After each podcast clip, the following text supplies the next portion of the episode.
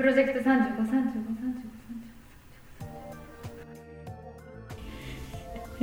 プロジェクト35初回目。初回目。初回目そう。プロジェクト35これもちょっと改革をしようって話で、うん。なんかこうまあ今はその銀杏のコンサルをやるっていうのでこう動いていて、うん。でそれをこうあの店主の方は全部聞いてくれてるからそれうん。これまでのやつ、うん。別にこう区切らなくてもいいんだけど、うんうんうんちょっとここだけピックアップして見える化したらそこだけ興味がある人こうそうだね。2人がゼロベースからどうやってプロジェクトをこう進めてきてるのかみたいなのをそうねそうね。見たい人もいるんじゃないかなっていう感じで、まあ、現状の報告とか、うん。そのプロジェクト35の報告とかちょっとビジネス関係の話っていうかさ仕事のう仕事をやっていく上でこう出会ったいいアイディアとか。そうね。そうそう。ちょっとこう35プロジェクトに特化したお話をお届けできればなということで、そうい、そういう回も作ってみようかなっていうトライアルだよね。トライアルトライアル。でじゃあ35プロジェクトが何なのか2人がなんでなんかそんなあの仕事チックなことしてんのかっていうのはちょっと別の回でそう。お話ししてますのでちょっとそのリンクリンクを貼れるの貼れるのかな？でも多分あの過去の過去回をそうだね。見てもらったら見ていただけると、その35プロジェクト指導とか、うんうんうん。そういうふうに明記してあるから、うんうんうん。35右左プロジェクトか、うんうんうん。指導みたいな感じで明記してあるからそこを聞いてもらったら、うん。どういう経緯でこういうふうなプロジェクトが始まっていったのかっていうのがわかるね。分かると思います、38回目の回です。38ぜひ。回目。はい。でもしなんかリンクが貼れるようだったらちょっと貼ってみようか。うんそうしましょう、はい、で、えっと、この間先週か。そうだね。に、えっとまあ、実質は2回目だけれどもあのうちらがやりましょうってなってから第1回目そのミーティングがあったんだよう、ね、はい。銀杏っていうその西大島にある、えっと、老舗のね。100老舗のお店100名店に選ばれているお蕎麦屋さんがあってでそこの、えっとまあ、戦略っていうか、うん。経営戦略みたいなものを一緒に考えていこうっていうことでね、うんうんうん。愛になりまして、愛になりまして。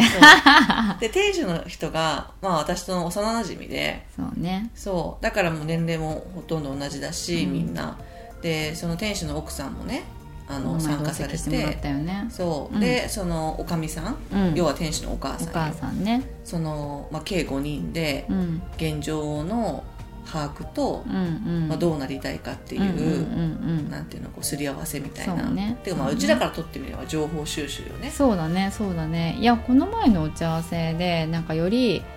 こう理解が深まったというかさ、うんうんうん。それこそこれまでのその銀杏の歩み歴史みたいなところをさ、お母さんがあのすごいお話ししてくれたじゃん、でなんか心に残ったところがあったって言ってたよね。あそうそうそうそう、いやなんかその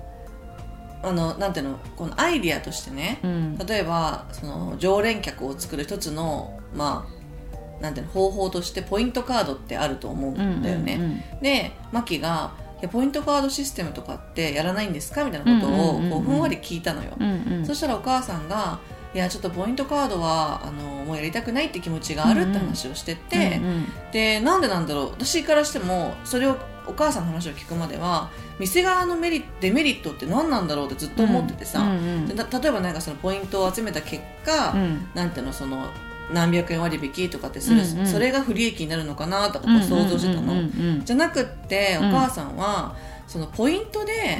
人が来るようになるっていうのが嫌だうん嫌だったんだっていうふうに言ってて、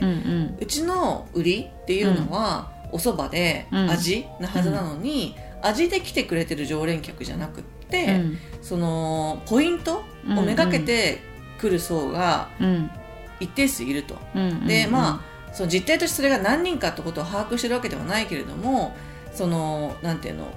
あの銀杏のスタッフの中でそう思う人が出てきてしまうと店全体の士気が下がる。うん。なぜかってここのお蕎麦はお蕎麦が好きで来てくれてるはずなのに、うんうんうん。ポイントで来てくれてるんだこの人はって思うと、うんうんそのお蕎麦職職人さんうんのこうなんか腕がこうなんかならないっていうかさ、うんうんうん。っていうので士気が下がるっていうのを経験していて、うん。あくまでも銀杏の売りはお蕎麦であって、うんうん。でそこに固定客がついてほしいっていうのが一番の願いだから、うんうん。それを考えた時にポイントっていうのは現状としてもう一回やりたいとは思わないって話をされてて、うんうんうんうんそれがすごくこうなんていうの理解ができるっていうか、うんうんうんうん納得するし、うんうんうん。かつそのお店のコンセプトを明確に、うん。あの分かってらっしゃるなっていうのがすごいなっていうかブレないっていうかさ、まあこれまでブレてきたのかもしれないけど、まあもう何十年とやっててそこが一番革新的に重要なんだってことを理解されているうん。っていうのがすごく感じ取れるあのお話だったからあすごい面白いなって思ってさ、うん。なんかマキも言ってたよね。あのおかみさんの話でうん。すごいあこれすごいなって思ったみたいあな。そうそう。いや本当に18年間かな。そのあの昔そこの銀杏もさ前の前の前の代かな。今の店主さんの、えっと、おじいちゃんの代から始まってるのかな、で、えっと、その時はこうそばをこう店舗型ではなくって、こう普通に売るっていう形態で,、でその店舗型にしたのが18年前で,、でしかもそのタイミングではあのおかみさんはこう、えーホホール？うん。だからこうあのウェイターみたいなウェイターみたい感なこう立場で入ったって言ってたんだけれども、なんかもう直前でこう いつの間にかこう料理側のその中側の。で今ではもうもはやおかみさんが全ての料理のね。その新商品なり、うん。企画みたいなところもやってるっていうからさ。そうそう。まあお蕎麦はあの売ってるのは店主なんだけど、うんうんうん。もう蕎麦にと特化してるっていうかもちろんなんかアイディア出しとかはするけど、うんうんうん基本的にそれ以外のなんかまあ銀なんてお蕎麦屋さんだけれども夜とかはこうコースみたいな感じで、あのなんていうの前菜が出て天ぷらが出て、うんうん。お刺身が出てっていうのをこう全部コースとして出すから、うんうんうん。そのこう細々としたうん。こう料理とかうんうん。っていうのは全部おかみさんが考えてるんだよね。うんうんうんうん。って聞いててえーっていうまずそこの特に料理嫌いのさ私からしたらさ マジそんなことできるんですか？っていう感じ。それそれがまずすごいリスペクトの一つ目でしょ、で二つ目は、まあ、言ってて本当すごいなと思ったそうなんだっていうのがその食材とかをやっぱりこうあのそれが良くもあり悪くもありという課題でもあるっていうのが、普通の飲食店っていうのは問屋さんとかから一気に食材をこう買うと。うん。本屋さんを介して、コストそうそうまとめてこう買うっていうところで、まあ、楽だし、うん。その方が支払いとかも問屋さんとだけ取引をすればいいっていう。ね。一箇所だけねのがあるんだけれどもその銀杏ではすごくこだわっていってやっぱり調味料一つとっても、うん。お醤油とか塩とかでもうん。何十社ぐらいからこう取り寄せて味見を比べをしてでこれって美味しいっていうものだけこうと取引をするから、まあ、取引先がすごい増えるっていう一方でデメリットあるんだけれどもでもその時にさえーじゃあなんかそのその時のこうこれっていう決め手は決める基準は何なんですかって言ったらもう私のしたよねみたいな感じでさお母さんの。えーみたいな。で例えばでもなんかこう2つ商品があってなんかこう微妙値段がこうびあの値段はすごい差があるんだけど。差があるんだけれども味はまあちょっとうん。そその値段の差ぐらいはないかなっていう時どっちにしますみたいな確か質問した時に、う。んいやそんな値段っていうよりかももう味でしか決めないみたいな。値段っていうよりかも味で決めるっていう値段なんてもう言い関係ないみたいな感じだったそうよねです。ごいそれがかっこいいと思ってさ、むしろ多分値段を見ないぐらいの勢い やばくない？うんかっこいいと思って、だからあんだけ本当に美味しいというか繊細なあのお料理なんだろうなって思って。私あのマキが言ってた話すごい好きだったよ。うん。そのいつもあの今はこうマキの、えっと中小企業診断士のこう研修中ってことで、うんうん。一応その代金っていうのはその期間はいりませんよってしてるんだけど、そうだね。唯一お願いしてるところがあって、うんうんうん。我々食いしん坊だから あのお蕎麦を食べに行きたいと。その打ち合わせの前にお蕎麦をいただけませんかっていうのをいつも言っててでその季節のお蕎麦とか出たりするからそれがもう毎回楽しみでね。でそれをこう食べるんだけれども、うん。でこの間マキが鴨そばだよね。そうそう鴨ゆずし塩そば鴨塩鴨ゆずそばかな、うん。うんを頼んだ冬んだよ限定の、ねそうそう。でそれもちょっとあのスープは濃いめに作ってあって、うん。あのそばをこう入れるうん、つけ麺スタイルだから、そうそうそうそう。でその後で蕎麦屋が出てきてちょっと薄めながら、あの最後までいただくんだけれども、うんうんうん。その一番最後にこうスープをうーって飲んだ後に一番最後にこう人参のこうかけらっていうか、うんうんうんうん。それがちょうど器にピトってひっついてたのよ、うんうんうんうんマキの。それわーとか言ってマキが言うから「え何どうしたの?」って聞いたら「えこんなちっちゃい人参があのもみじ柄にちゃんと、あのなんていうの形取られてて。そう加工されてるって言ってていや本当にそういうことで、うん。あの人参なんか一番トップに置いてある人参のピースはもみじ柄にやってても、まあうん。いいんだと思うんだよね、じゃなくってそのその中に入ってる本当にあのなんていうの？気づかないかもしれない。5ミリも5ミリもないぐらいのね。そうほんと5ミリもないくらいそう。1センチ以内のあの人参についても、全部もみじの型取りがしてあってこのなんていうの丁寧さ、いやなんか本当に中国とかをさあの、うん。知ってる私からするとさ、ありえないっていうかそうそうそうそうあのこう丁寧さというかこの本当に一番隅っこまで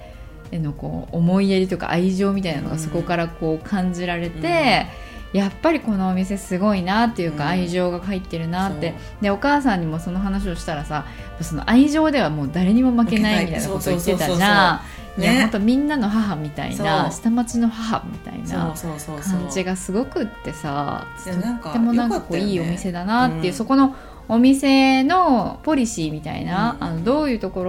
ろを大切にしていてっていうところが、とっても聞け聞けた回だったからさ、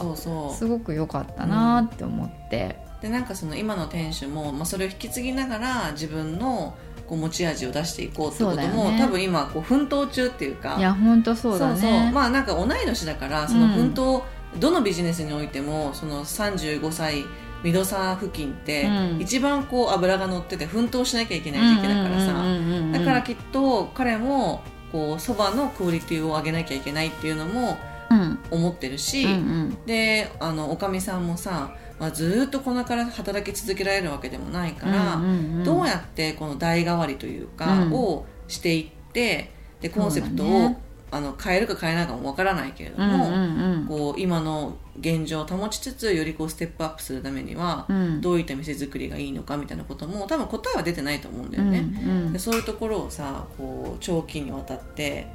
こう携われたりその、なんていうのシーズンごとでさ考えることもきっと変わってくるだろうし、うんうんうんうん。それをちゃんとこうこっちが記述しとくっていうのはなんか大事なのかなって思ったりしてさ。うんうんうんうん。そうそうそう。いやでこの前言ったなるほどなって思ったのがやっぱり今のその店主はうちらと同世代のね、あのまあおかみさんが元気なうちにさ、まあ、今までこうおかみさんと、まあ、お父さんの世代代でいろんなことを挑戦してきて、まあ、店舗経営も含めてやってきて、で、えっと、なんとかこうやってすごくあのお店としても評価されたりとか、お客さんがつく中で、うんまあ、自分が親が元気なうちに自分なりでどんなこう価値を残せるのかみたいなところを考えてるって言っててさ、なんかそれもすごいそこがこうあのやりたいことなんだろうなっていうのが分かったからよかったなっていうふうに思ってて、それをこうやっぱりやるためにもまずはあの今のお店のその経営状況っていうのが、まああのなんて言うんだろうこう税理士さんとかもついてるから、あのちゃんとその税務申告とか、うん。そういう管理会計っていう観点ではちゃんとできてるんだけれども、えっと、もうちょっとその意思決定会計じゃないけれども、あのじゃあどこをもう少しどうしたら例えば利益があのもうちょっとこう安定的に出るんだろうとか、どこをどうしたらあのどこがまずどうなってんのかみたいなところをね,、うん。がなかなか店舗運営で目の前のことで忙しすぎて分かんないから、そこを一緒にやってほしいっていうので、あのフリーのねそうフリーっていうこう会計ソフト。を共有しなねがらね。そうそう一緒に見ながら少しそうそうそうこういうところをちょっともうちょっと確認していこうみたいな話ができたから本当この前すごいなんて言うんだろう、こう前進した感じうんがすごいあ前ったよね、進した感じがあったと我々は思っている。我々思ってる。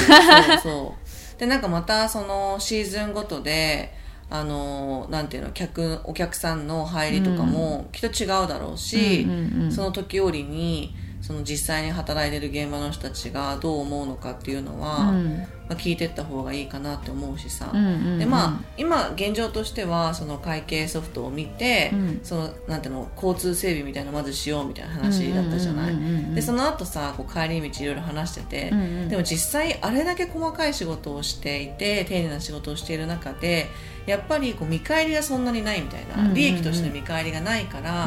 うん。モチベーションにつながらないみたいな話をしてたじゃない、うんうんうんうん。だからどうにかこうそのモチベーションにつながるようなうん。ちょっとした給与アップとか、見込めればいいんだけどね将来的にって話をもともとされていて、うんうん二人ともじゃあ実際にさなんかどうやってできるんだろうねみたいなことを話した時に、まあ、単純にあの考えられるっていうのはこう商品の価格を上げていくってことなんだけれども、うんうんうんそれもそのさこう単純に一長一短でできるわけじゃないじゃない、うんうん。だからそのためにはもしかしたらそのどの層がどういうそのなんていうのメニューを食べる傾向にあるのかっていう,、うんうんうん。その現状の分析っていうものをね。もう少し丁寧にしていった方がより丁寧ななんていうのうん価格変更ってものに、あのなんていうの合ってくんだろうなっていうのは思ったりしてさ。そうそうそう。いやでそのゆうすけくん自身もさ、あの一応店主自身も顧客層がちょっとそのコロナ前後で変わってるっていうことはこの前もね、うんうん。共有してくれててで、えっと、やっぱコロナ前っていうのはちょっとそのあの年齢が50代とか60代の、えー割とこう富裕層というかがねがちょっと遠方からでもそうこ足を運んでくれる評価を聞いて足を運んでくれるみたいなね、っていうところと、まあ、付近にある割と大手企業の会食場所として使われてたりとかで、多分客単価みたいなのがすごい結構高くって、えーでしかもこう遠方からわざわざ来てくれるっていうことで自分もこの店のそばが評価されてるんだっていうことをこう感じやすかった、うんうんうんとで一方でコロナ後になってからはなかなかそのこう遠くから来にくくなってきてしまった社会情勢とかもあるし、でまあ立地自体がね再開発エリアみたいなところもあって、20代30代の家族連れとか、うんうんうん割とこう若い層でしかも子連れでみたいな。うん感じでこう変わってきてるからそれでちょっと最初はそのなんかこう店の評価こうどうなんだろうみたいなね評価がされてんのかみたいな。しかも多分夜とかっていうよりも昼とかさ、うんうんうん。そういうところに集中したりとかしてて、うんうんうんうん。そうすると自動的にねお客さんの単価もそんなに高くはつかないだろうし、うんうんうんうん。まあ、あの家族で来てくれるって言っても一人一人の単価がちょっと安くなったりとか、ね。お酒飲まないとかもあるだろうから、そういう意味でこうちょっとなんだ見え方が違うっていうか、うんうんうんってなっていてだからこうわざわざ足を運んでその遠方からみたいな、うんうんその労力を使ってきてるっていうのが感じにくいからなんかそのお蕎麦の質みたいなところの売りが弱くなってるんじゃないかみたいなことを結構懸念してたんだよね。そうそうそうそう。でもさうちらがそれ客観的に聞いてそれで、えじゃあその新規と既存顧客の割合で言ったら、そこも結構変わってるんですかと、うん。なんか要はややっぱ一般的にはさ既存顧客が多い方がさ、うん。すごいお客さんがこう定着してるっていう風に、あの言えるから、まあ、安定的に収益が得られるっていうところ。でそこは聞くと全然比率は別に変わってる気がしないって言ってたから、まあ、それは単に、